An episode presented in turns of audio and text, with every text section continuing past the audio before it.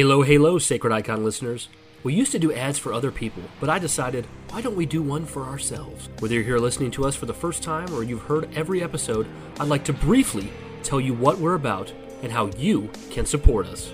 We have been doing this podcast since 2019, and with that has come lots of changes. We started as a primarily Halo only show, but have evolved Combat evolved over the years to talk about a wide variety of things in the realm of nerd culture. As you can imagine, we've made numerous changes to our platforms, usernames, and emails over the years, so now is the time for me to set things right and give the Covenant back their bomb. You can join our Discord by clicking the link included on our podcast feed. You can also send us an email or a voice message at sacrediconpodcast at gmail.com. We have a YouTube channel at youtube.com slash sacredicon, and we no longer use Twitter or X or whatever else the kids are calling it these days. So if you see someone who looks like us there, just know it's not us. Lastly, you can support us on patreon.com slash sacredicon and receive a bevy of bonus content. We're so glad you chose us to be the voice in your ear on this particular day and hope you enjoy the episode ahead.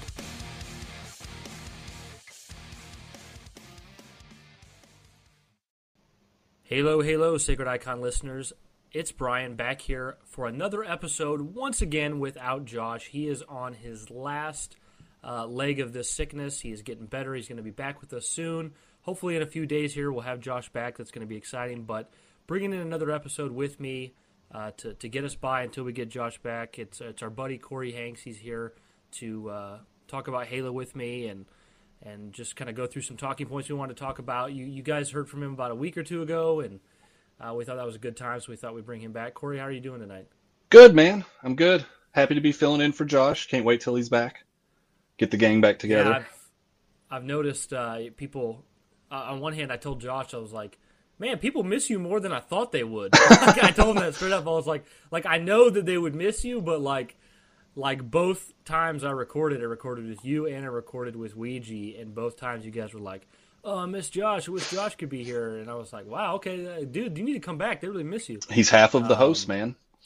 He's absolutely, absolutely. Um, yeah. So, and I and I miss having the the ease of just turning on the recording and and getting him in here. But you know, right now with the winter and the holidays and the pandemic going around, it's just been a heck of a time. So, it makes sense that if any time of the year he's going to have trouble getting on here. This is it. But he's on the mend. He's feeling much better, so he'll be back. We're going to try to have another episode up maybe Wednesday, so that'll be cool. But uh, yeah, so before we get into some more fun, positive topics, we're just going to kind of address the. I, I don't know if I call the elephant in the room as much as it's just like the it's the literal four walls of the room. Primary talking point at this point. Yeah. Um, Right.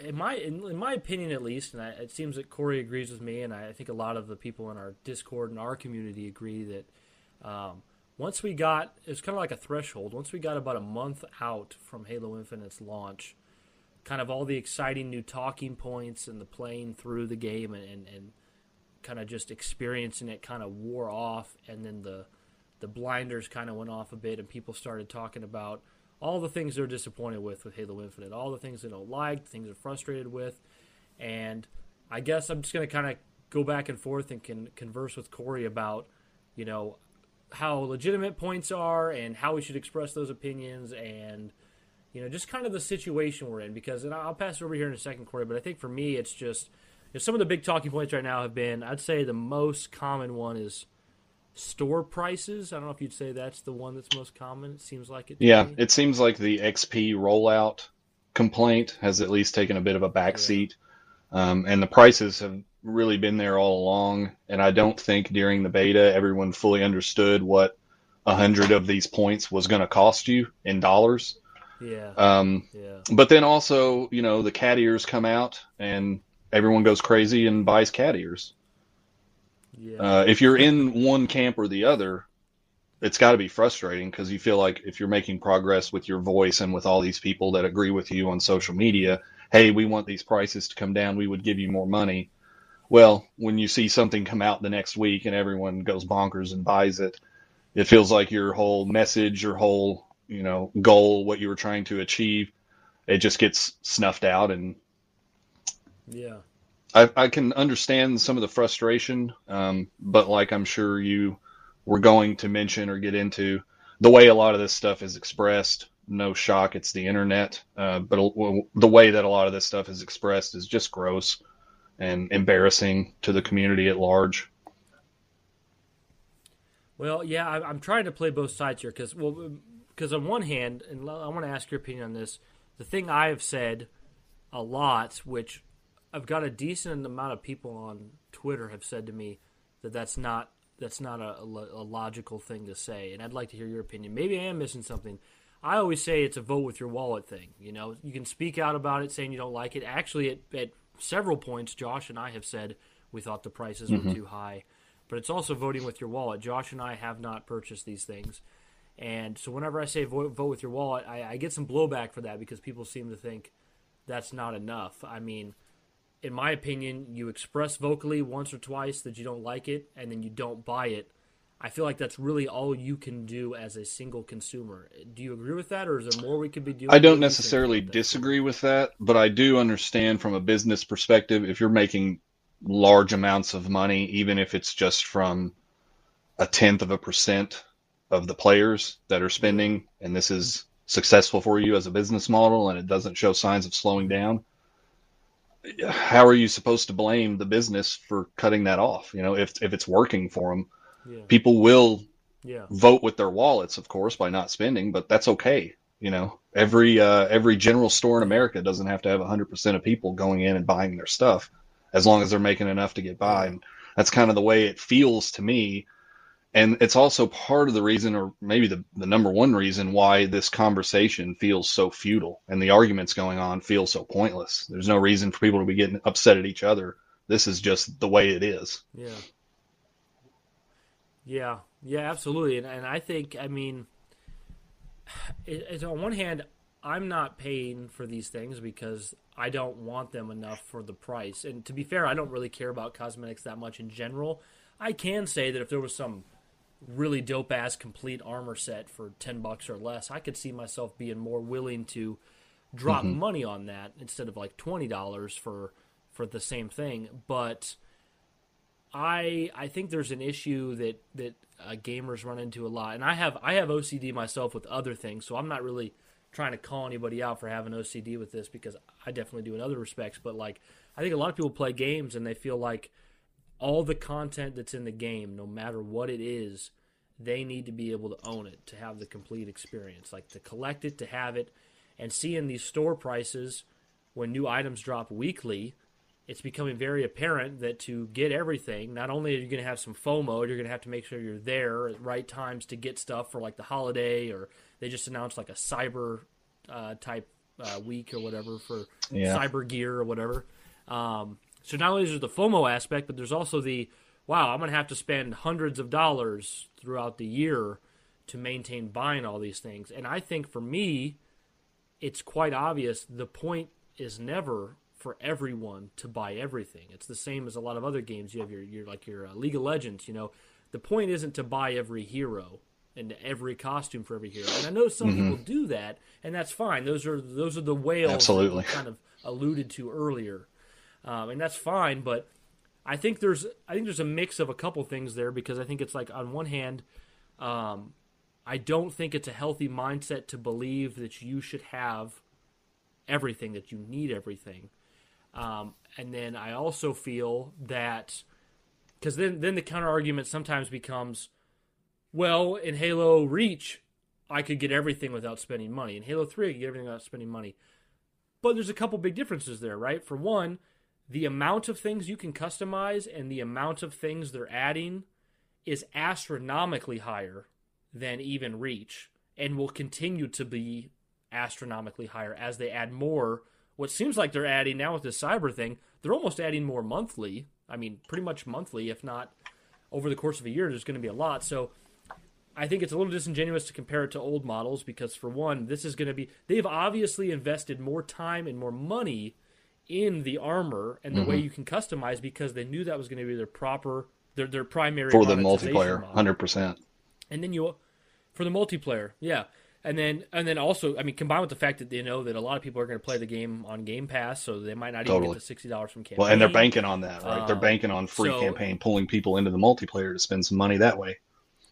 Yeah, absolutely. So so you have the it makes sense they want to make money from this, and the game is free to play. That's that's where I feel like I lose so many people. Is like people go, well, well, it shouldn't have been free to play. I would have rather just paid sixty bucks and had all the armor. But that's just so would I. this is all, not a, so, that's just so not I. an argument worth yeah. having because that's just not the way yeah. it is, right? But anyway, yeah, please would, continue. yeah, but who who wouldn't want to do that, right? But but it's it's, it's kind of disingenuous because one, first of all, they are the company. They chose to go the free to play model. It's okay if you don't like it. It's okay if you didn't want it, but you can't say that a free to play model is objectively bad. There are plenty of people that are playing this that wouldn't have played it if it was sixty dollars. That's the reason that they did the free to play model. Mm-hmm. You get a far bigger audience. So so there is a large benefit for both the people who are playing who wouldn't have played if they had to pay. There's the benefit for people like me who would have paid already, but now have more community to play yes. with. And and then you also have 343 and Microsoft making money from those microtransactions. So uh, it is good for certain people and and then it's also fair that there is microtransactions in the game for this free experience. And I know you would have rather paid for it and not had that. But first of all, that's not a, that's not an option. Like you said, it's not even mm-hmm. a discussion. And then and then secondly, um, these prices for these cosmetics, paying for the store. I mean, paying for it. It's.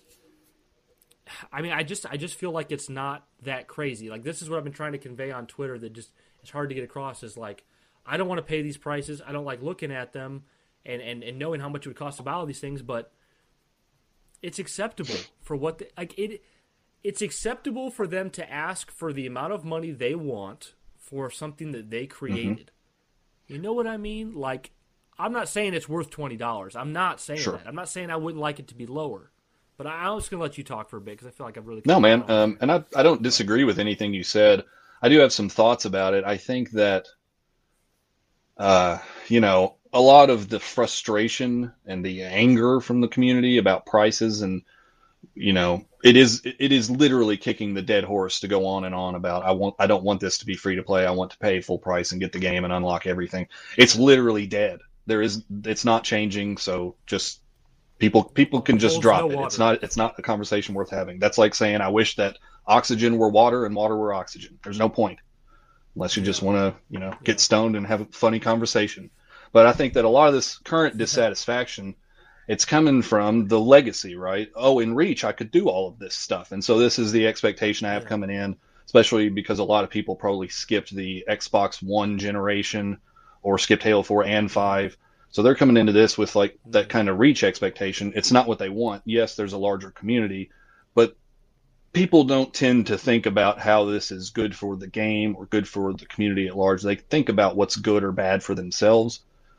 But to the notion of, you know, the legacy of Reach and the way this has worked in the past, what do you think the fan reaction would be to this game if campaign multiplayer launched and it was just a little bit different, but content wise, m- microtransaction price wise, it was all the exact same. The only difference is it's not Halo. It's a new IP and it's called mm. Sci-Fi Ring yeah. or something. Yeah, no, I mean it would be part of the course for this. It would just be, hey, this is a new game, and man, they knocked it out of the park. The prices are too high, but yeah. you know, they got to make their money. It's a new game, new IP, new studio, or whatever. Well, yeah, and that's the thing is, I think I kind of circled around this without saying it because I was kind of losing my train of thought. But I, tell me if you agree, but the amount of customization items and the, the level of customization that's here, that's an investment that was only going to be made if if they have this free to play model. Right? I believe like, so. Reach Reach was out.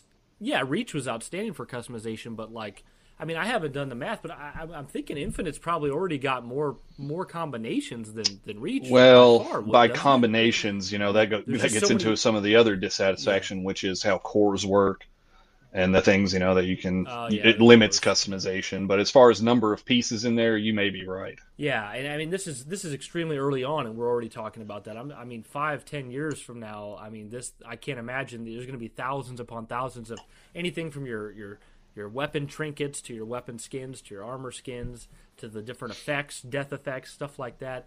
Um, mm-hmm. so i don't know. Yeah i wish we, you've you've really said it better than i have. Like I think that we need to stop having the discussions that are pointless, like what you would have rather had, or or wishing it wasn't free to play. Like it's in it, and I, I mean, asking for lower prices, I think is a fair discussion, but mm-hmm. you know, I think we've kind of moved on past the the fair discourse on that and just kind of spiraled out of control. The if you're going to give feedback, at least give them something that they can use. Yeah. Yeah. I hate the Master Chief. That's not good feedback. Neither is I wish this weren't free to play. That's not. Yeah. It's just not useful. Yeah, absolutely. Um, and I I think there's definitely some some changes that could be coming that are going to take way longer than anyone wants. Because I know one of the things people have been asking for, and you know I've never really been too deeply invested in one of these online experiences with full of microtransactions, but I know a lot of games have ways for you to earn credit in the game, and that's not really a thing with Halo Infinite right now. Right. They could be working on something like that, but the problem is if that's not in the code or like even set up within the system at all for on release. I mean, I'm no developer, but I, that's not going to go quick. You know, this entire in-game currency that runs alongside the real life money, right? I mean, they got to build that.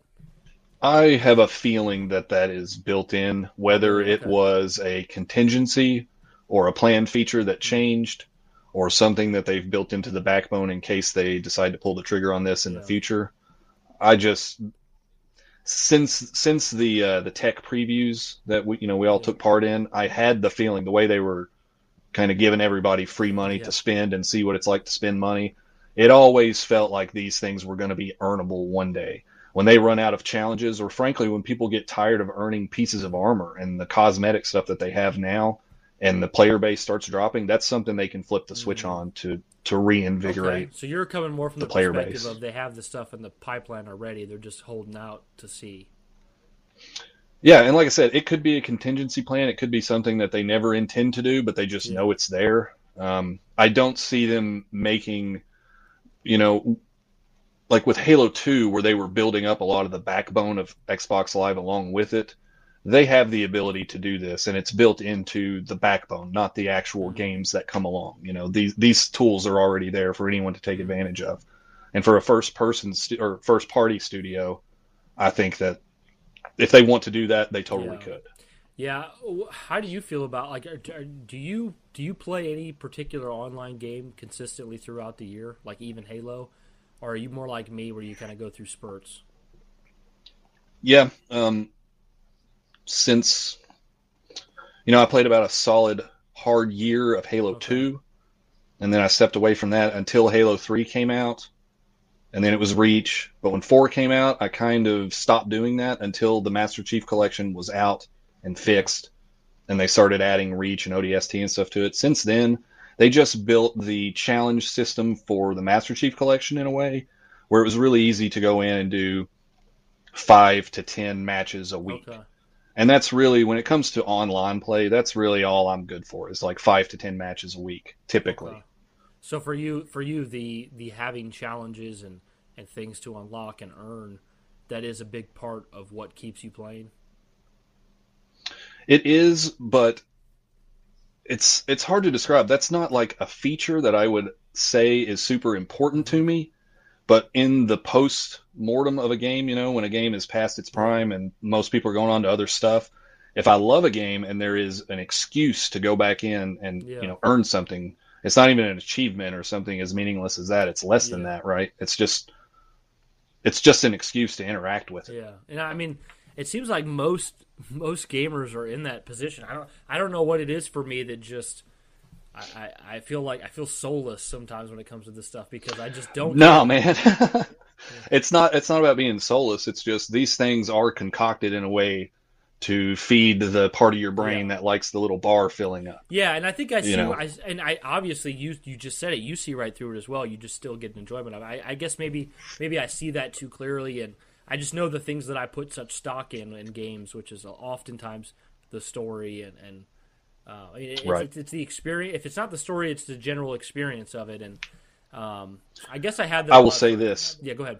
I am 100% with you, but for those experiences that are super special, like a Halo Infinite, like a Titanfall 2 campaign, when I love a campaign and that narrative really sucks you in, it's like you want more excuse to spend time in that world, mm-hmm. and that's what those little excuses do. Just yeah. provide you just enough reason to go in and play the game a little more. Yeah, no, that makes that makes sense. Um, I think, I think it's probably fair to say that, regardless of what happens, put us a year or two out from now, I think a lot of things are going to be different. Don't you? Totally agree. Because I mean, and, and, they've been very clear, and I think a lot of us, I'll, I'll even admit myself, I like to tune it out a bit. But for a long time, they've been saying this is just the beginning. Halo Infinite is a live service game, and I've heard that, but I've always kind of, I think I've always kind of tuned it out a little bit, where I thought, well, yeah, it is, but like the full game's coming at launch, right? And in a sense, it did. I mean, I think what it needed to do to get me on board was give me a full campaign and, and then let me play multiplayer. And it yeah. did that. It did the It felt minimum. full. Yeah. It felt full enough. Yeah. But now it just kind of cleared. It's like between the things that were cut, like co op and Forge, and them fixing up the store and adding more maps and adding more playlists and fixing BTB, which I think just got a hot fix today or, or it's going through certification at least.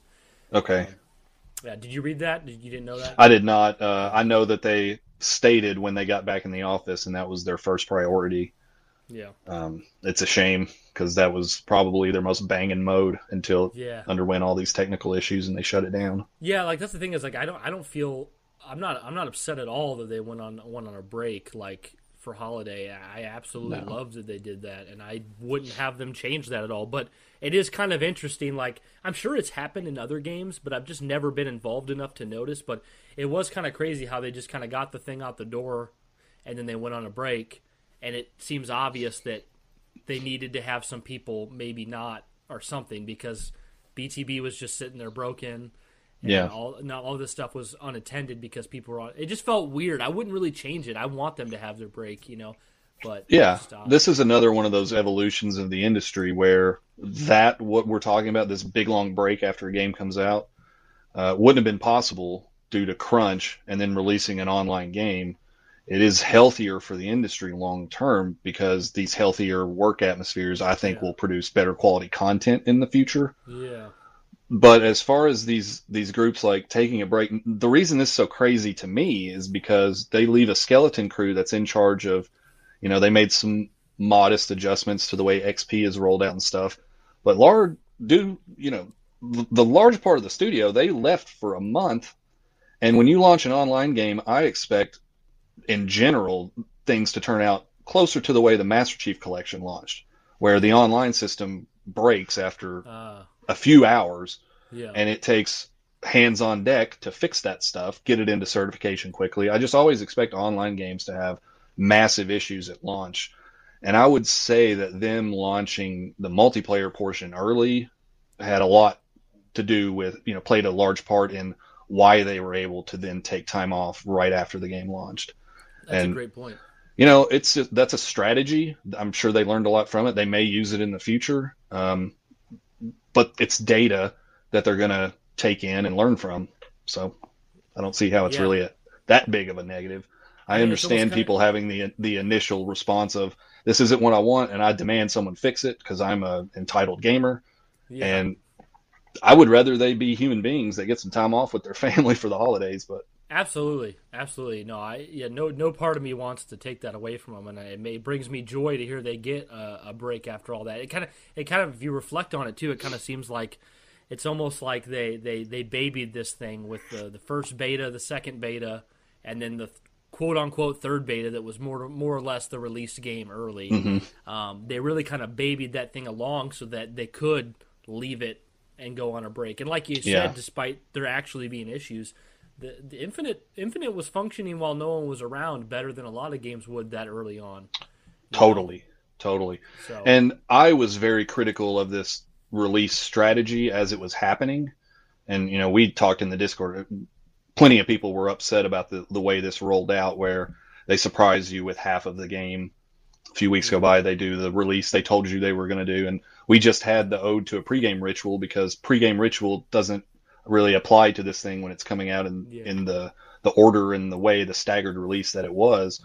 But hindsight being 2020 and all that, uh, thinking about the way crunches go down and the way support post launch happens, it seems like they 100% did the best thing for their team. Yeah. Yeah, I think it's continually, I think for me at least personally, it's continually learning how the industry is changing, observing it, and then trying to think it through in my head and rationalize what I don't like because it's objectively bad and what I don't like because it's different. I think yeah. that's really important to do. I, I, wish more people were trying to do that because for me, like uh, we talk, you know, with, with the whole um, the game coming out at like one o'clock in the afternoon. Yeah, it's like strange. You know, my my initial knee jerk reaction. I don't like that. That's stupid. Why don't they do it at midnight? Okay, well, wait a minute. They're having them all launch at the same time, you know, so that everyone can play together. And why did I like midnight so much? Was it because it was natural for me to start playing games at midnight? No, it was because I got accustomed to doing that for so long. You know? Yeah, I don't think it's natural um, for anyone to start any kind of media experience at the opposite point of the clock. You know? Yeah, no, it doesn't make any sense. Or, or, or like the game being free to play. Like, well, I never had. To, I always bought it. I never had to do these things. Yeah, it's like that. Like I can say maybe maybe twenty dollars for an armor set maybe we can talk about that objectively being bad, holy yeah. shit type thing. But the fact that there's armors that are being sold for real money in a free to play experience, I'm not sure I'm ready to say to, to, to give to let someone say it's objectively bad because yeah. I don't really think it is. I think it's just a different model. I think it's not something we're used to.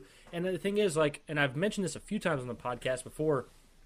I uh, I taught kids Sunday school for a couple years, and the kids were like 10 11 12 years old and they always talked about fortnite and in games like that apex or whatever that was free to play and their mom would give them you know they asked their parents for v bucks right. to buy new armor and stuff like that and it's like growing up in that environment they're cool with that. You know, they're mm-hmm. cool with that type of gaming, and that's where it's, it's easy for someone like us to come around and be like, "Well, back in my day, gaming was so much better."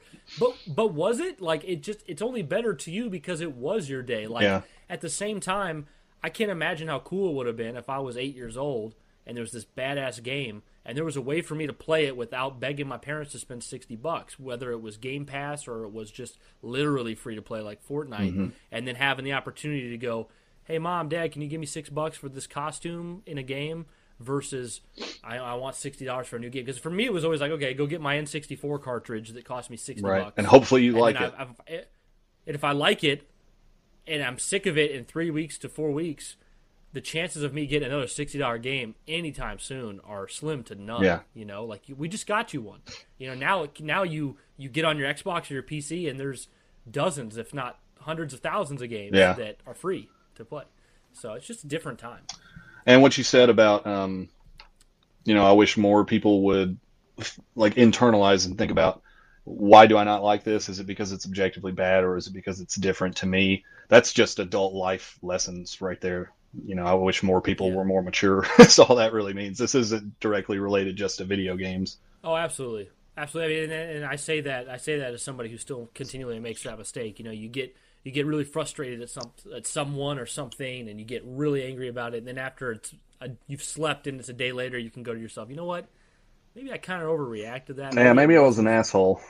Maybe I was kind of an ass. Like maybe the thing that person did was like a one out of ten bad, and I reacted like a ten out of ten bad, and like maybe I just needed to, to, to you know having that self maturity to go. Maybe this is a character issue with me more than it is this studio and this game and these people behind the scenes. Not to mention, like I've seen this from a couple people. The main one I saw it from was David David Ellis, just talking about how they want to keep their personal lives and their Halo life separate. And I'm just that's like, very important and it's very mature. I can't even, yeah, I can't even imagine because I feel that way sometimes doing a Halo podcast, which is like one one hundredth of the experience they're having. Yeah. So I just can't imagine what it's like for them. And, and in terms of hours per year, you know.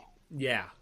Yeah. It's not even it's, close. It's, it's insane not even remotely. So it's like I wish people would be, have more respect for that. If if, if uh, some three four three employee is talking about their dog or their kid, don't go in there and talk about the store on their. Yeah, it's the internet, so man.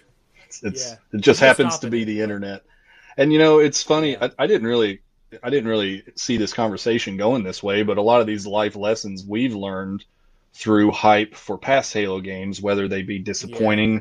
or you know better than we expected, and there's a lot of people probably listening to this who are going through those same sorts of maturation experiences with Halo Infinite right now. Yeah. No, I, that's very well said. I mean, yeah, we're, we're coming from a place of experience, right? I, th- I think most people who I think most people who have a level head at some point in their life, they got there through tripping and falling several times. You, totally. You don't just usually wake up and just you're just clairvoyant and clairvoyant, you know, and uh, immature. So, but uh, yeah. So okay. So moving on to some maybe some better, uh, more friendly topics, less negative. Um, Corey, you had a couple things you wanted to, to throw my way. Yeah, yeah, two or three topics here. First thing I wanted to ask you is, um, you know, obviously we do a lot of chatting about Halo in the Discord, and uh, you and Josh do as well on the show. But you've got some oddballs. Uh, I really liked listening to the Legend of Zelda show with Ouija. I, I just I love hearing people talk about their different takes on different games that I experienced, whether I loved them or not. I'm not a huge fan of Majora's Mask, but I loved hearing you all talk about it. That was really cool. But I wanted to just kind of expand on that just a teensy bit and ask you what were your favorite games of last year? Of 2021. Okay. What's interesting is one of the games I played in 2021 was I had never got around to Skyward Sword. Uh, did you play Skyward Sword? I did, and I hated it. well, yeah. Okay. Well, you played it on the Wii, probably. Sure right? did. Yep. Yeah. So I was like, okay, I've never really played this game outside of just a demo or what to, whatnot. So I was like, I'm just gonna wait for the HD version on the Switch and play with button mm-hmm. controls. Mm-hmm. And I got it. and I was really excited because I was going into it with a fresh mind, and I was honestly having a blast for uh, a couple weeks. And then the very first Halo Infinite beta dropped, and I put it down to play the beta. And then when I picked it back up, um, for those of you that have ever played Zelda, um, if you've played Skyward Sword, there's a point in the game where it just has you go back to areas that you've already been mm-hmm.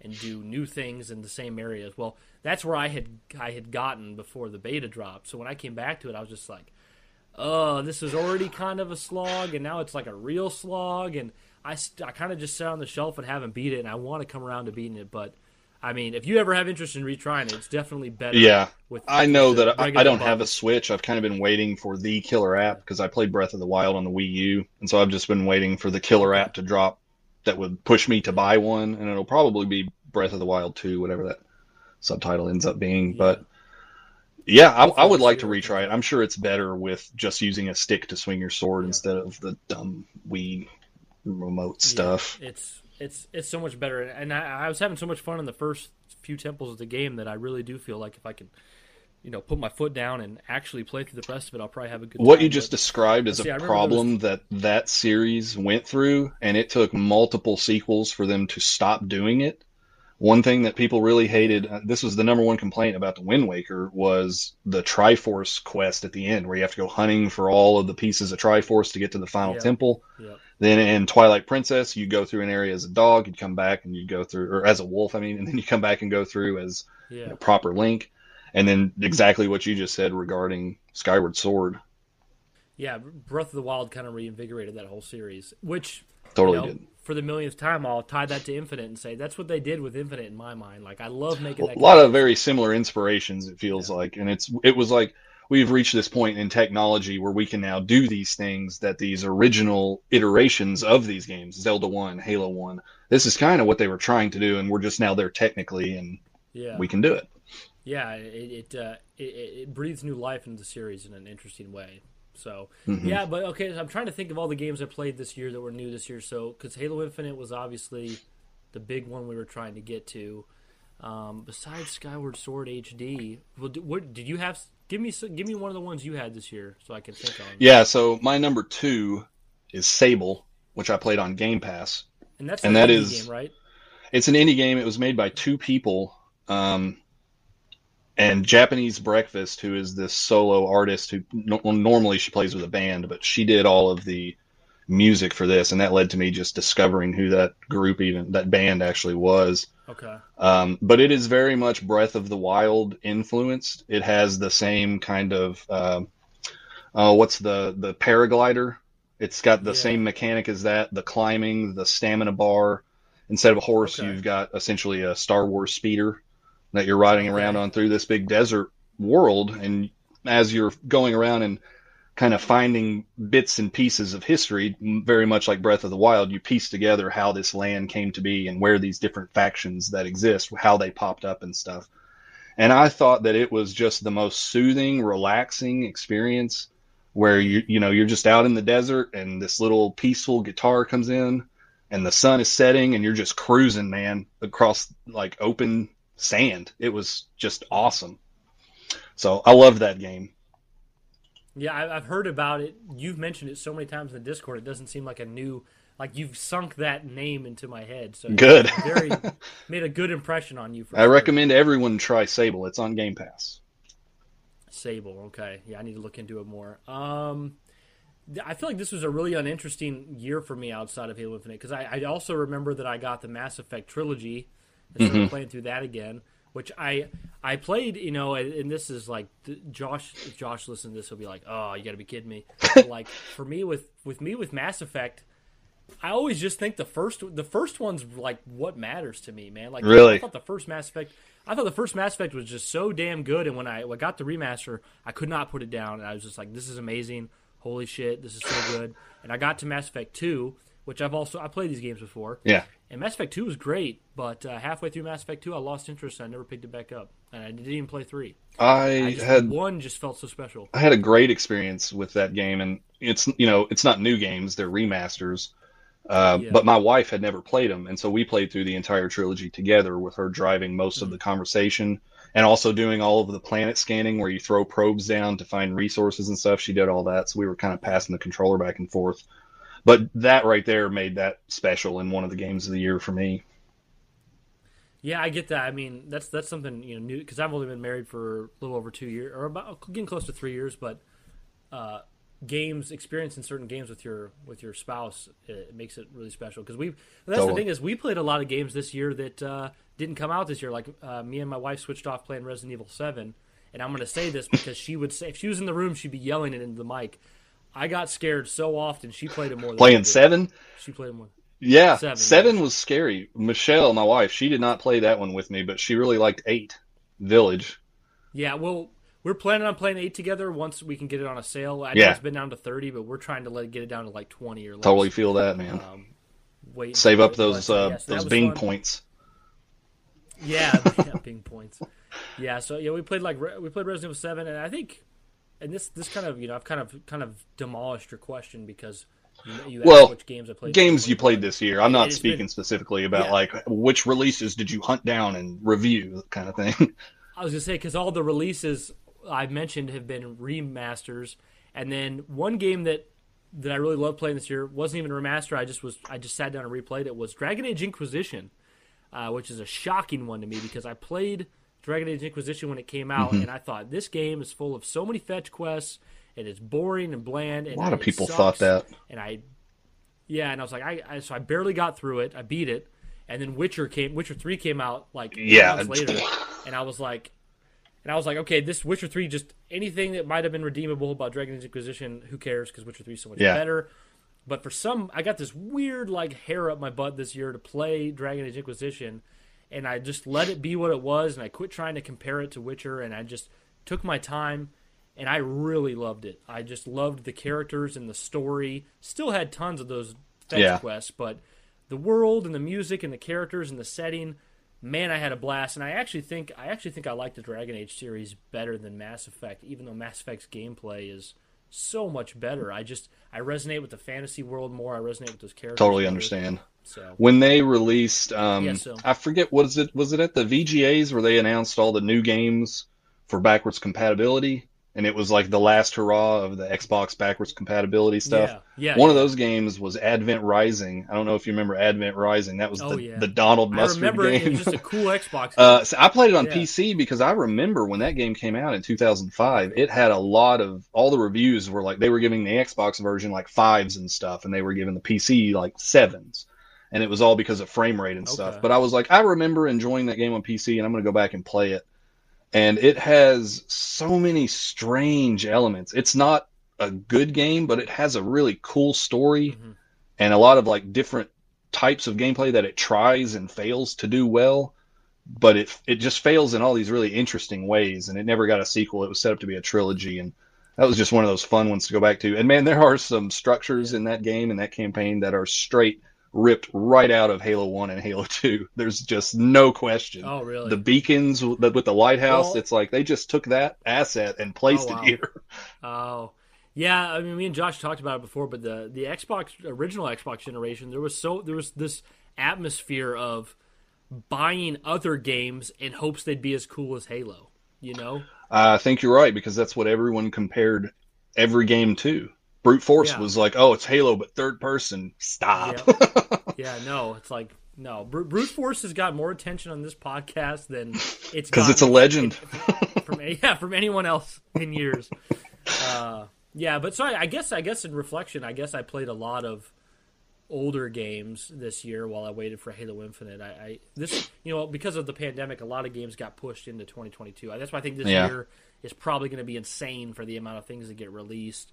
Um, but I yeah, thought this year was good- was insane compared to 2020 because of all the delays that had happened. Absolutely, absolutely. But yeah, I mean, Halo Infinite was was my takeaway game this year, as it is was for you. I've saw, I've heard you say that Yeah. before, uh, which is understandable. It's a, it's a big game, and we're obviously we're huge fans of Halo. Um, but yeah, it was just a cool. It was a cool year for media in general for me because I think I made a post on my my private my personal account that uh, some of the biggest moments for me this year were Halo Infinite, uh, The Witcher season two on Netflix, Dune the film, which was so good, um, and there was one other. Th- oh yeah, Spider Man No Way Home, which was such a great experience. Um, I don't know if you care about Marvel stuff at all, Corey, but nope, Not saying not nope, generally, no. Okay, well, you know, two, three out of or, three out of four ain't bad. trying to think. I've I've seen Iron Man one and the first Guardians of the Galaxy. And they weren't That's for you, it. huh? Not not not for me. I grew up a comic fan, and um, I don't know, something about it doesn't. It just doesn't work. Fair enough, man. I, it doesn't bother me none. I mean, the thing is, it's like I, I love watching those films, and I I always go out to see them. But if you ask me to list like my top twenty movies, you'll, you'll never hear me mention Marvel. Like it, to me, it's like a popcorn. It's a film. popcorn flick, and that's what it's intended to Yeah. be. It's supposed to be fun. It's supposed to be Yeah. something you can take the whole family to. Dune, on the Whereas other Dune, hand, I was like, that's how you "Ooh." put your kids to sleep. Yeah, yeah. No, absolutely. I actually went and picked up the 4K the other day. I'm just just looking at it on the shelf. I'm just like, oh, you're, you're such a beautiful film. I love it. Awesome. I saw that movie in IMAX and then came home and the next morning as I was brewing coffee, I just turned it on on HBO Max and the wife came in like, "Hey, wait, I haven't seen this yet. I guess you liked it." Oh yeah, did she like it? She loved it, yeah. She started reading the book. That's weird. Yeah, yeah. It's. Uh, I was actually surprised. Both. Uh, so, you, so your wife, my wife, and my brother's wife all just uh, love Dune, and I, I guess it really appeals Extremely well made. to. Yeah, it is. It is very well made. Beautifully shot. Yeah, that was great. Not much else you can say. It's just it- an exquisite movie. I don't even care that it, it just ends without a proper like real send off. But I don't yeah, care. I think It's if you like- were going into this much like I was going into Halo 2, expecting some big conclusion, you, you're going to be disappointed. Nope. Yeah. What if what if uh, Atreides had just turned around and said, "Finishing this fight"? You know, that Oh my like, god. Ah. Yeah. My head probably was would have that- what was that- exploded, honestly. Yeah. Absolutely. Um. Well, what was your next question, Corey? Unless you had another game you wanted to share. Real quick, there's one other game I want to talk ahead. about, which is Psychonauts 2. Oh, Uh, another one that's on. Game Pass, and this is one that I kickstarted before Double Fine had been purchased by Microsoft. So I'd been looking forward to it forever and ever. The first Psychonauts game I bought uh, the day it came out because I was a big Grim Fandango fan, Mm. which Tim Schafer was the lead on, and it blew me away for the same reason that Psychonauts 2 is blowing a lot of people away, which is the empathy, the empathy and the delicate care with which they treat mental illness Mm. has been done in such a almost like Tim Burton esque. I mean, that Tim Burton gets compared a lot to it, but uh, Tim Burton and Beetlejuice was kind of the the feeling I got from Grim Fandango because it's this cool take on the afterlife that's really fun, and it made something super morbid almost cute in a way. Mhm. And Psychonauts does the same thing and does so really well. I think it should have won more awards. I think it got second in a whole lot of websites Yeah. game of the year. So, But I highly uh, recommend Psych- that one. And go look at the uh, Hall of Brains. You'll see my name. Hollow Brains. Okay. So is Psychonauts two as good as the first one? in- Do you think, or not quite up there? Uh, Personally, I preferred the summer camp setting of the first one. Okay. Versus now I'm a psychonaut and I'm at psychonaut headquarters Okay. doing, you know, work with other adults and stuff. There's just a little bit more of a playfulness to the original. Okay. Um, as far as, as how well made are they objectively, I think that they're both pretty similar. Okay, yeah, that's something that's kind of been on the list because I've never played the first either, so it's been on the list of like games to try. Because I, I, it's it's kind of a platformer, right? Am I correct in saying that?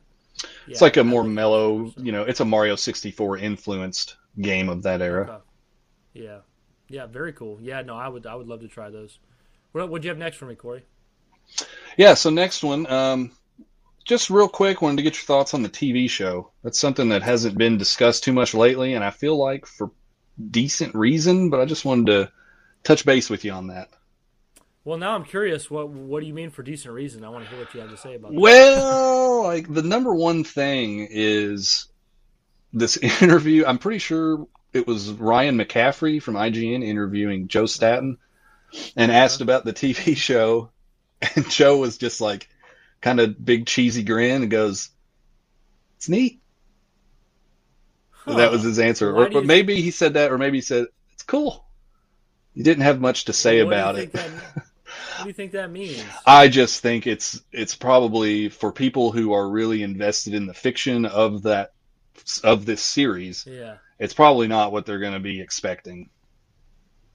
Yeah, well, okay, so it's kind of hard. It's hard for me to describe where I come from with the, for this Halo TV show, right?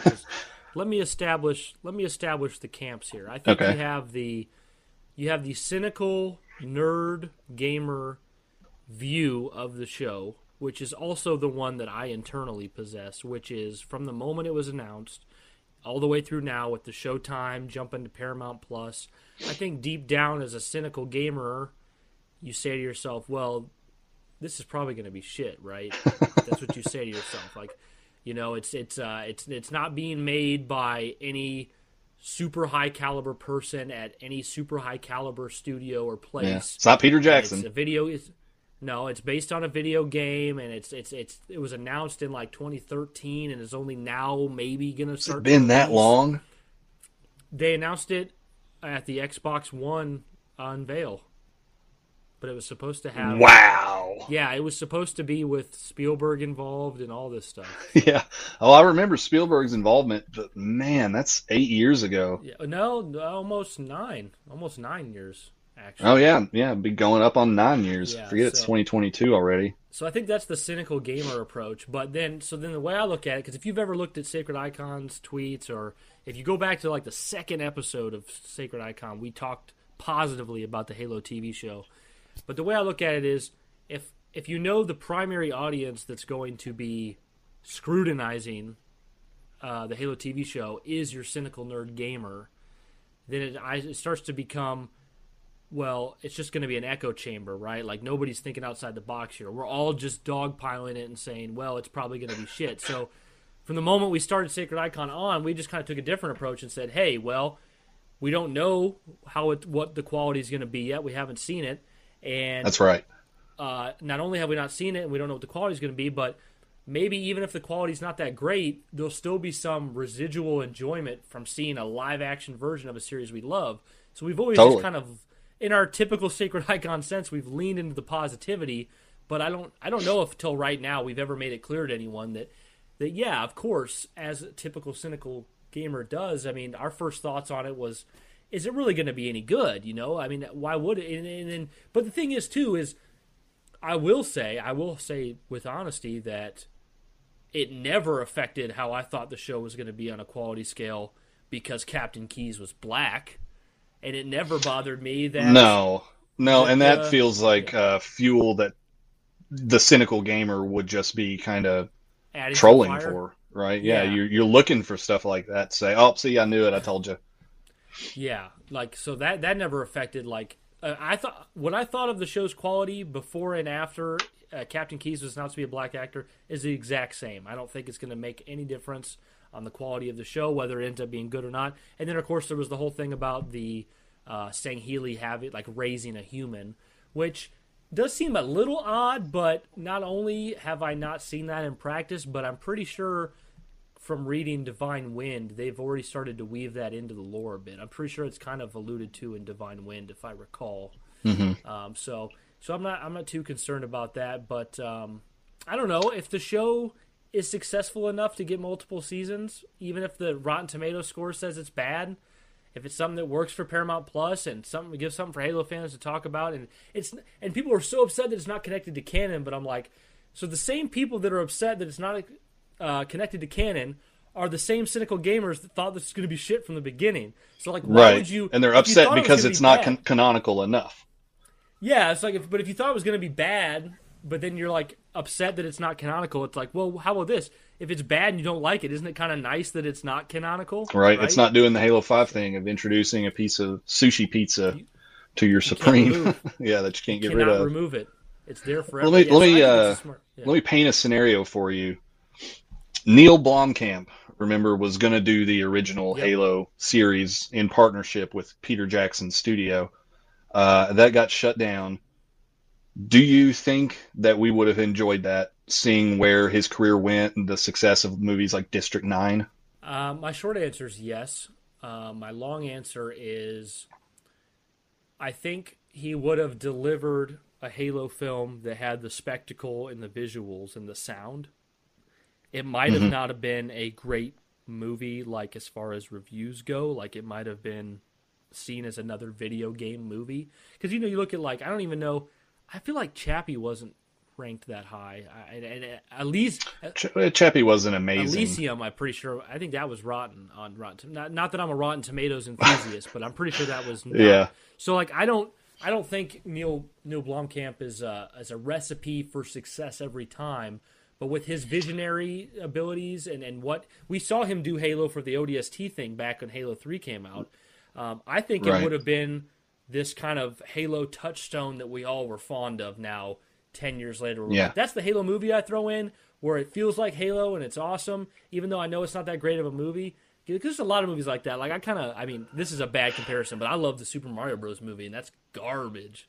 Oh yeah, and it. I mean, it's okay to have guilty pleasures like that. That you say this is bad, but man, it's enjoyable. Chopping Mall is one of those for me. Okay, yeah, Robots going around chopping people up with lasers. Yeah, no. Sometimes you just you just like what you like. I mean, and or like um when I get in the Warcraft m- mood, which isn't too often anymore because I don't play MMOs anymore, but I do play Warcraft three sometimes.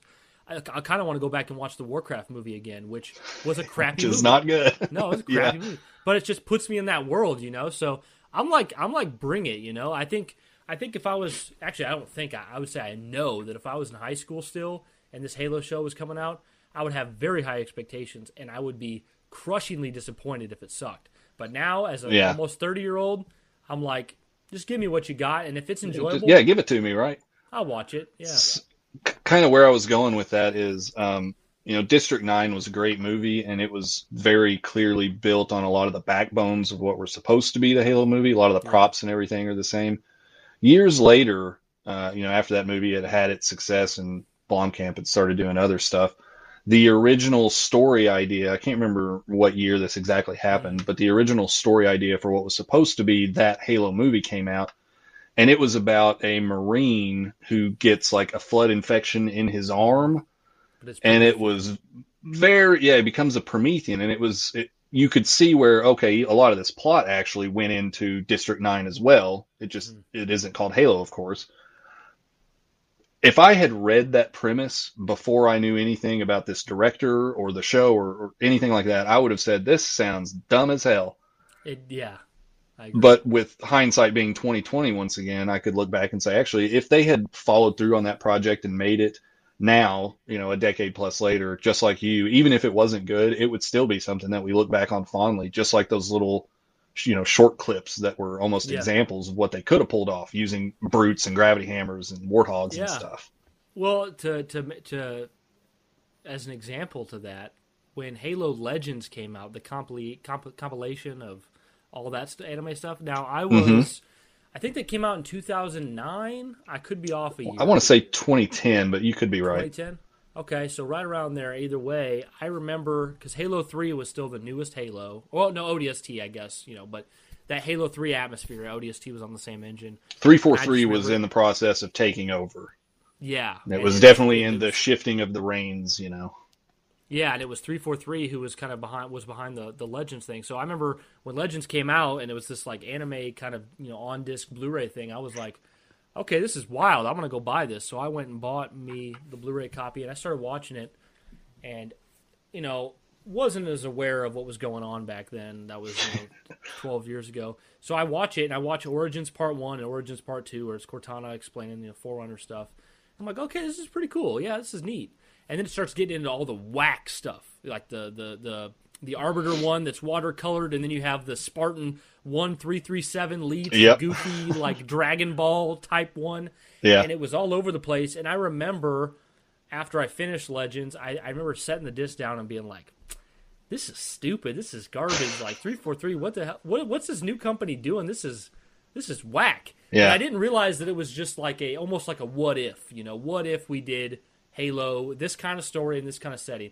So now it's been 12 years, whatever. I have a copy of Halo Legend on my shelf. I rewatch it every couple years. I love it all. I think it's great. I really, it's really a, a cool package of little films. Um, but it just kind of goes to without that context, though. I, I had basically the same experience you did. I was, I wasn't like this is stupid or whatever. I was more just like I, I realized I didn't get it, and I felt like this was not yeah. aimed at me. Yeah, no, absolutely, absolutely. It was, just, it was it was kind of a confusing thing. I, I don't know if it was the smartest thing for a new company to to put out there when they hadn't even put out a game. Yeah, like I mean, they've definitely made some leaps that uh, they've taken some lumps for and learned from. Yeah, but what's interesting too, and this is kind of like a meta, or, or we're kind of mic- going micro into this a bit, um, but a lot of the ideas represented in that in that Legends was it was clear that's where they were headed for their stories in the games. Um, not only is Cortana going rampant in those Origins Part One and Two, but she's reflecting on war and how much she hates war and how Chief will never be able to rest because of war and how she wishes that could stop. And it's like between the rampancy and those things she's saying about war, I'm like, they kind of knew where this was. They were wanting to go with this. Like she was going to go rampant, yeah. and she was she was going to try to stop war by becoming, you know, AI space Hitler, which was awful. But you know, and the Greg Bear books were happening at that time, which you know we talked about on the last episode we did together, where mendicant bias and offensive bias so perfectly mirror what's going on with yeah. the weapon and Cortana. Yeah, you know, all those threads were there. You got to think it's adjusted in lots of different ways along the road, but that main arc was definitely there. They were planting the seeds for it. Yeah. Very yeah, early. Also, yeah, the uh, the other stories, not just origins, but you know, a lot of the other stories were very, very focused on the Spartans as people, which is very different than the Bungie way of you're a super soldier, you're a blank slate, the player steps into it, now it's the player. They were trying to humanize these characters and show more of that backstory of like kidnapped and flash clone children and stuff. Yeah, it's uh, they did they definitely very early on they had to I, different ideas for where they wanted to take the universe and the characters. And I think that's the thing that's so important is I can actually remember. I w- I wouldn't be surprised if you could too. But back when Bungie was getting ready to transfer over Halo to 343, I remember there being an interview or a documentary or whatever where I think it was Joe Staten, but it could have been someone else who was saying, um, you know, we're giving our baby Halo, we're giving it over to the fans. It will now be made by and cultivated by the fans and that sounds like a, a just a little a, a, quote to put on the back of a box, but almost really like PR truth. speak, right? And yeah, you're right. It was yeah. the truth. Yeah, the, those games are made by fans. They might be people who have industry experience and college degrees, masters, and all this stuff, and and have really good technical skills, but there still were fans who wanted to come and work on it because they were fans of Halo and they wanted to offer their insight and their experience. And of course, we heard through the years. I know, like um, Alex had a blog on it, uh, we heard through the years all the different people that came and went who had creative differences, people who wanted to change Halo into something really different, and then the Ryan Paytons of the world. Yeah, exactly. And then and then we look at the products we got in Halo Four and, and Five and Infinite and all the books and extended media around it. It's clear that it was it was made by fans after Bungie left. And yeah, that's not, and that's not to be that's not to be mean about it. It's just to say that it's the truth, right? It is the truth, and it's it's funny you say that because I just got like the this visual of kind of just this there's this monster that's trying to break out and express themselves in ways that aren't necessarily Halo. It's 343, it's not mm-hmm. Bungie. They want to show you all these new things that they're capable of. Yeah. Whether it's their artistic ability or the way they can design a video game. Mm-hmm. But then because of the legacy, they're constrained. And so it's almost like this, you know, like Sonic the Hedgehog in a straitjacket where he's uncontrollable. He's just bouncing around the room, but he's got the yeah. straitjacket on in the form of Microsoft or the powers that be or the heads of the studio. You know, Ryan Payton wanted to do a lot of different things. They collided heads and they eventually parted ways because they yeah. didn't agree. But even still, a lot of the people that are working on the smaller elements of those games, they want to do stuff that doesn't replicate what Bungie did, right? Yeah, I mean, it's crazy how those things just become a beast of their own because Halo Combat Evolved, it wasn't them setting out to create a Halo game, it was them making a Bungie game that a be- game. that became Halo, and then from then on out, it was trying to, you know, continue to use their Bungie isms to maintain and build onto Halo forward. Which, but then by the time you get to Halo Three, Halo Reach, there's so much, so many, even just within Bungie, so many people have come and gone to the studio. So much technology has moved on, so much has grown that Halo had become its own little box that even Bungie itself had to adhere to rules it set. And, and sometimes, like, you grow out of the art that you built. It reminds me of, like, a lot of times you hear this with bands. Um, I know mm-hmm. this is probably an obscure band to most everyone listening, but there's a band I really like called Underoath I grew up with. And they uh, talked about how their first three albums, This was when I was in high school, their first three albums were all, they all sounded the same. Because every time they went to go create an, an album, you want to make sure that your fans hear an Underoath album and it has to have all these things that make it sound like what you expect. Well, then they ended up quitting as a band and they came back like five years later and they released a new album where they didn't do that anymore. They said, We're not going to try to make it sound like, we're not going to try to make it sound like an Underoath album. We're going to just make an album that we want to make, that we like, and that's going to be that. And they released a new album that was quite different. And then you had a lot of fans going, This isn't what I wanted. This isn't like the last three albums. And it's kind of what we yeah. were like with and we have fair we have fair complaints as well but like that's what it was like for halo 4 it's like right like halo 4 is like okay this is you guys did something different here and then 5 it was like y'all did something real different here yeah yeah mistakes were made right yeah yeah so well it's funny you yeah. say that because i sound like a uh, like a hypocrite but when it comes to music as far as music goes it is my opinion that the bands should make what they feel like they should make and yeah. if you lose some fans, believe that you're going to gain some more. And all you can really do is be true to yourself. Yeah. But then, video game industry, right? It's not yeah. four people or five people or one person writing an album. It's hundreds of people. And so when you sign on to make a game, you have to know going in, this is going to be a Halo game or this is going to be a Star Wars game. And so there are rules that you have to adhere to if you want it to be successful. And I think maybe a lot of the we know that there was a lot of money thrown at 343 when they started as far as building the studio up and creating a vision and that's enticing to a lot of people but when they come in and they you know maybe have to stick to this more stringent rule set that may have been a consideration that not everyone had so yeah, then they you know they part ways here's something to think about somebody could have worked on halo 4 that hated prometheans or hated the didact or hated the multiplayer almost they, they, helped assuredly. make it anyways yeah almost assuredly it's still work yeah. at the end of the day. It's still a franchise that they care about, and it's still art yeah. that they get to produce. Yeah, I, I, think that's a really interesting concept, though. Just the way you put it, of like you know, three four three is all this talent and all these artists that are they're trapped in a Halo box, right? Where it's like if you have if you have ten miles of way to express yourself normally, you might have a half mile within inside your Halo box, and you have to find out how you can use that half mile of space to add your flair of creativity and talent you know, because it's in that Halo box, and that, that that's yeah. really tough for them. And that's,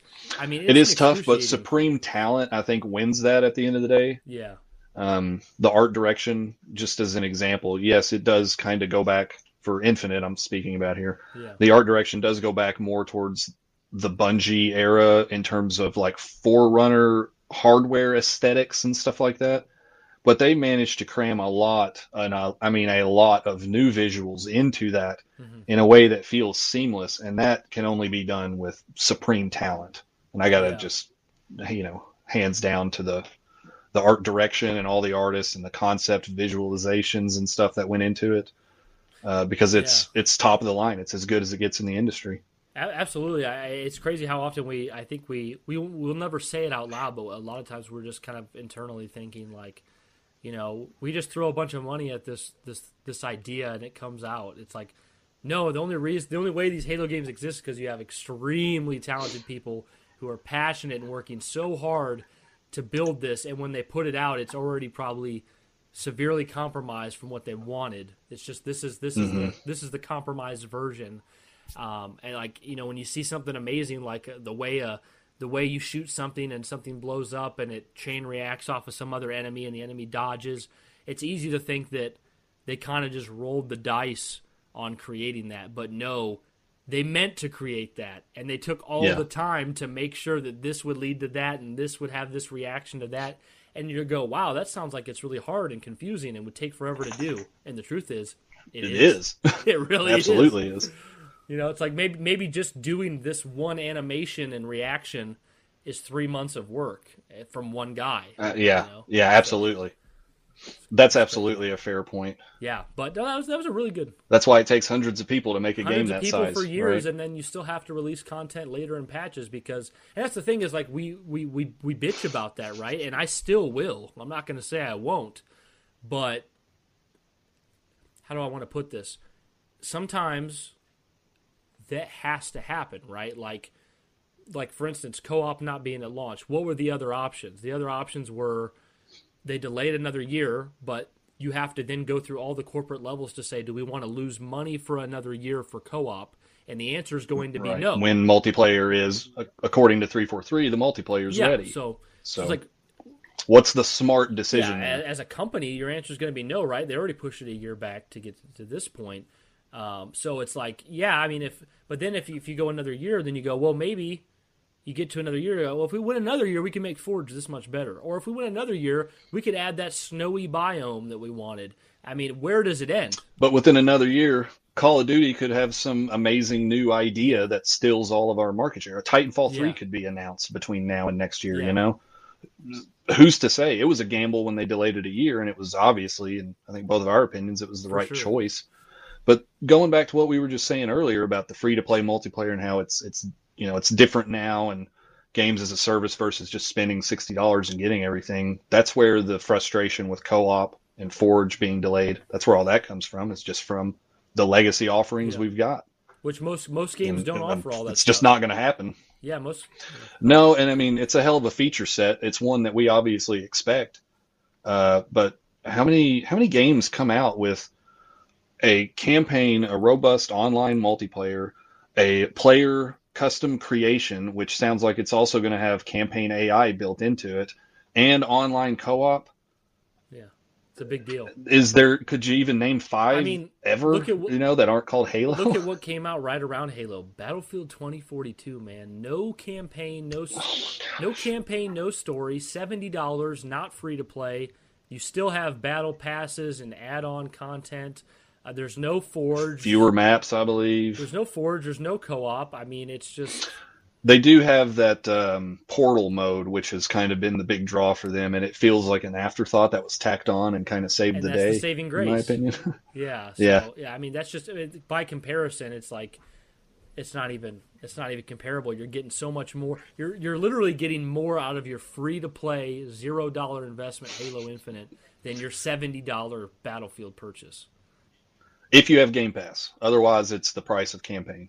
Yeah, yeah, no, true, absolutely. Um, yeah, that was a really good tangent we went on. We had some some good topics there. What, yeah, yeah, what was that? Sure. Uh, what was that final question we had, um, Corey? I wanted to hear that.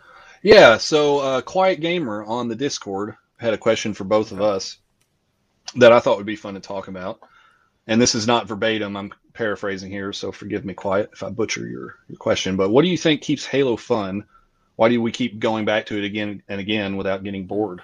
And this could probably go for uh, Infinite and the Legacy games yeah. as well. I'm going to exclude five because that's not one that either one of us wanted to go back and replay much. So yeah, I I'm a glutton for punishment. I, have played Halo. I've replayed Halo Five more than than you would care to hear. Not because I loved it, but because I just I'm somebody. It's just one you got. Somebody who always wants. I, I have this belief when I approach anything that if I just play it, read it, listen to it, force myself through enough, I'll start to I'll start to glean the positives out of it. It's happened before. I played Oblivion, Elder Scrolls Oblivion, like seven times before I realized it was yeah. one of my favorite games of all time because I thought it was I thought it was crap in the beginning.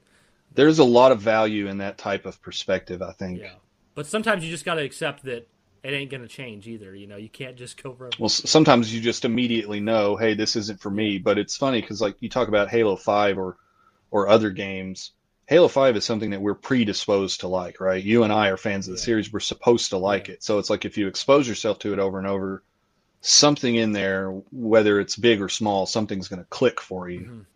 Yeah. Uh, but with Halo 5, it mostly it didn't. didn't. Really. I mean, I had some, I did have some great memories with Halo 5's multiplayer, but still, the, the, the difference there is, and I, I think many more people arrived to this point before I did, but Halo 5 is pretty it's a very well made game, but there's just so many elements of Halo stripped out of it that you end up feeling like you're playing something different, you know? Like like it's extremely smooth and the gameplay is rock solid in Halo 5 but it doesn't really feel like typical Halo gameplay, right? With the with the ground pound and the Spartan charge and the infinite sprinting and all that stuff, eh, you know.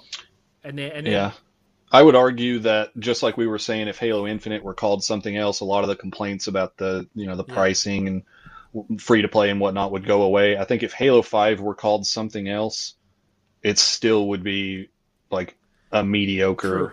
non-top tier shooter. Be, it would probably be maybe not mediocre. That that might no, be a little harsh be, considering the multiplayer because that yeah, was successful. Halo Five would probably be seen as a as a, a decently solid good game if it didn't have Halo attached. But it was it was already not perfect, mm-hmm. and then it had Halo names attached. So but yeah, with with the squad mechanics and the and the the story that the revive, the revive, and the story that just didn't captivate in the same. Not only was it not a good story, but like Halo has this way of like music swells, ship in the background. I feel like I'm in this mysterious foreign place and I'm emotional and I don't know why. Like none of that ever occurred in five. You know. Yeah, this had production values without high production like quality yeah. output as a result. Okay. You know, mistakes were made. Like yeah, so, so taking taking our negatives from Halo Five, I guess we could start to answer the the question more about what we what keeps us coming back.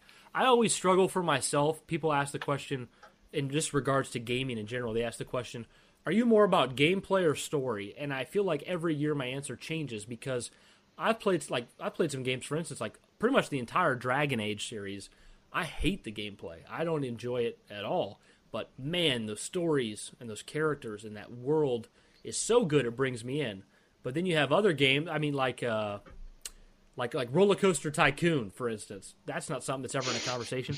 I can sit on my butt and play Roller Coaster yeah. Tycoon for hours, dude. Just build my own little park and stuff because the gameplay is so much fun. The the or, or, even Minecraft, you know, the gameplay is so much fun.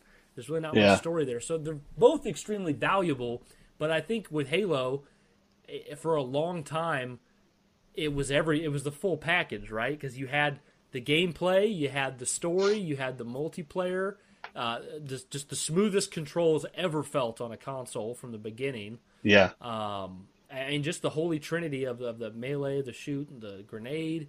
I mean, it had the full package. But I think even then, as later games came out and people would start to say it didn't have one of those elements, I think the other elements of Halo. I think there's so many good elements of Halo that even if it's missing one, it was still a strong experience. Like for with Halo 4 mm-hmm. Halo Four, you know, it, I really liked that game, and it, it didn't it didn't resemble Bungie games in a lot of ways, but it still managed to give me some of that Halo emotion, that Halo spirit. The story, yeah. the story was good, and just I was I was it was able to captivate me into that world. Um, even if the multiplayer fell short and and there was some some weird sandbox issues and things like that. And then with like even with Halo Infinite, it's like Halo Infinite has that art style, it has that music, it has those gameplay encounters that you make yourself. You know, where it's not it, mm-hmm. it doesn't have to be like Call of Duty. It's like this mission something's going to explode and this truck's going to overturn and you're going to land on your back with your hand over your face and but in halo it's like i'm doing all this cool shit that just happened because i did it yeah i mean those elements happen you know those scripted moments yeah. definitely happen but that's not the that's not why you come to the the dinner table. Yeah, so so I think with like with Halo Infinite, it almost feels, it almost feels like it was very it was obviously very planned, right? Because I feel like they went back to the drawing board with Infinite, and they're like, there's all these different things that make Halo Halo. Let's see how many we can get right. And they really they got the art style right, they got the music right, they got the gameplay right, um, and the story. While I wouldn't say it's, I'd say it's far from perfect and far from my favorite story they mostly got the story right too, what it needed to be as far as feeling mysterious and epic and and having mm-hmm. some emotion, whether it's between the weapon or it's between the pilot. Um, so um, the fact that they were able to, you know, it was basically like Bungie pretty much had it down while they were making their games. And then you get to Halo 4, and it's a really good first effort for the company, and they managed to continue on in a way that, that works. But then you get to 5, and 5 just felt like Halo 5 feels like they just lost almost all identity of Halo and Halo 5. Yeah. So for them to be able to come back six years later with Halo Infinite, and the biggest problems we're complaining about right now are microtransactions that are pricey and waiting for co-op and BTB that needs a fix that we know that is going to get fixed shortly and will be yeah. working. It's just a matter of time. Man, like those feel like so much like such better things to deal with None of those like, complaints have anything to do with game design. Yeah, they really don't. You know, and, and they're the things that these are things that can and will be fixed. If you said that, man, you know, the art design of Halo Infinite, it looks like it looks more like Crysis than it looks like Halo, or it looks more like Call of Duty. You can't fix that. I mean, that's that's built, that's baked in. That's like a that's like you put eggs into a brownie. You can't take those eggs back out to make a cake. yeah, you know. So so yeah. So to answer that question and pass it over to you, for me, um, what keeps me coming back to Halo is as well. I'll be more specific. As a campaign campaign guy, primarily, it's the amazing gameplay with the with the amazing encounters mm-hmm. that has this the back that has a background of a world that I want to get lost in. Yes. So even if even even if the story's not even if the story's not peak, and even if you know um, it's not my favorite soundtrack for the for the game, or if it makes a few mistakes with encounters or levels, if it can maintain generally that gameplay, and counter and background feeling, where it just because it, it's so replayable, right? Like how yeah. many times we replayed the Silent Cartographer? It's just like countless. It's countless. I don't know. It's countless, and I, I see, I see Infinite bringing that back, and uh, yeah, so that that's it for me. I mean, I feel it's it's a typical answer. I feel like everyone says that, but yeah, I mean, it is just... it is a balance of obviously there's no one element that makes it so yeah. replayable. Uh, immersion is probably the word for hmm. most of that. Get being able yeah. to get lost yeah. in an environment, even if the the story or the narrative that's happening around it isn't the best. If you're having fun just walking on a beach, getting in a warthog and driving somewhere, yeah. That's it's it's hard to make that fun in a video game unless you've got all these other elements around it that add to immersion. And I think the thing for me, like I agree with every single thing you just said, you know, the music and all that stuff coming together, it's all very special. And at the time it happened with Halo 1, it was such a gargantuan leap over any shooter, console mm-hmm. shooter or PC shooter. Nothing had even attempted to do that so you go in and you start, you know, playing this campaign just because it's so much better than everything else at the time. I played CE over and over. That was kind of the reasons because it was just better than all the other video games that were out there as options. Um, and then you kind of come to realize that like part of the immersion is not just the quality of the art and the lore and everything that's going on around you, but within the encounters themselves you know you can play on different difficulties. And even when you if you play normal and you go into the same room multiple times it's not always going to be the exact same enemy placement mm-hmm. it's not always going to be the same movements even if you just restart checkpoint and go through the same door over and over the reaction of that enemy that first sees you could be different 20 times that level of variation leads to moments of not knowing what's going to happen. Like your typical game, you've played a hundred times, you know exactly what's going to happen. And there's plenty yeah. of scripting in the Halo games, obviously, where if you're speed running, you can learn those behaviors that are going to trigger every time. But for the average gamer that's just going through and encountering these little combat sections, it does lead to these white knuckle in the zone, the thing that Doom Eternal tried to do, where you get in just in the zone, uh, the flow state as they call it, where nothing else really exists. You're so focused, you're reloading, reloading, reloading. You get three shotgun shells in, you fire those three, you reload one, you shoot it, you know, and you're just trying to prioritize targets. You're trying to manage your, your ammunition. And then when you come out of it, it is like, uh, I don't know.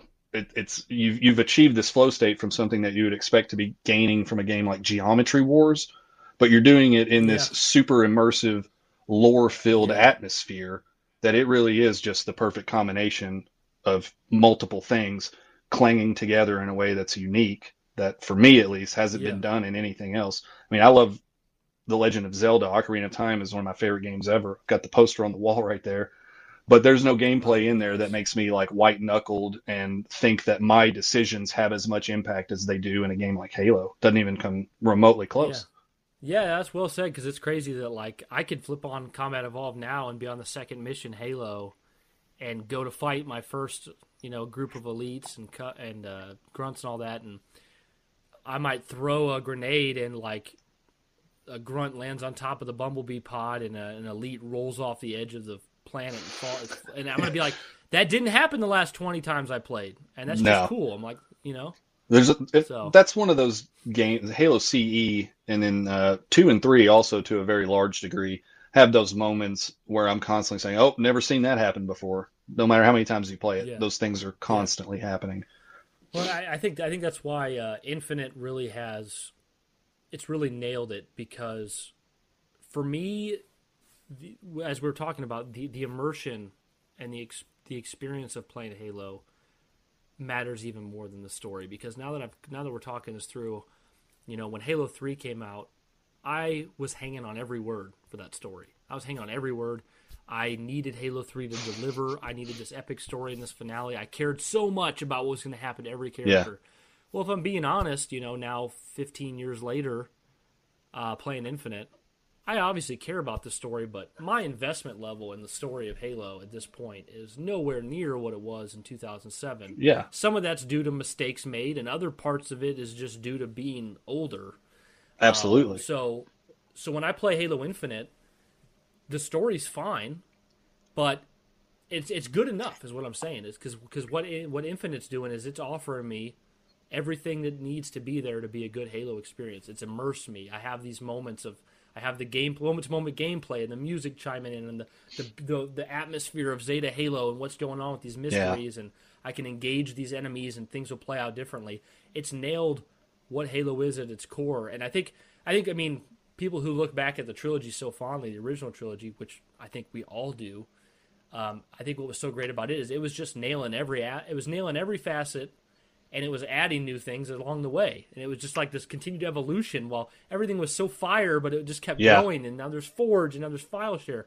So i think you know the fact that infinite is able to replicate almost all of it and then there's the promise of more it might end up kind of bringing it all back i think. I know i know the question wasn't how how is infinite you know doing this for you but yeah but um, but i mean I it think, is a halo game and it is i am personally replaying it a whole bunch and so it certainly yeah. applies yeah, I mean, I think it's a good way to, it's a good way to, it's, it's a good way to pro- like show an example of how us saying it's immersion is actually applied, right? Because we're showing, we're saying that through through Halo original trilogy and Infinite, we're seeing this tie of of what makes that uh, series that we enjoy so much, and where four and five.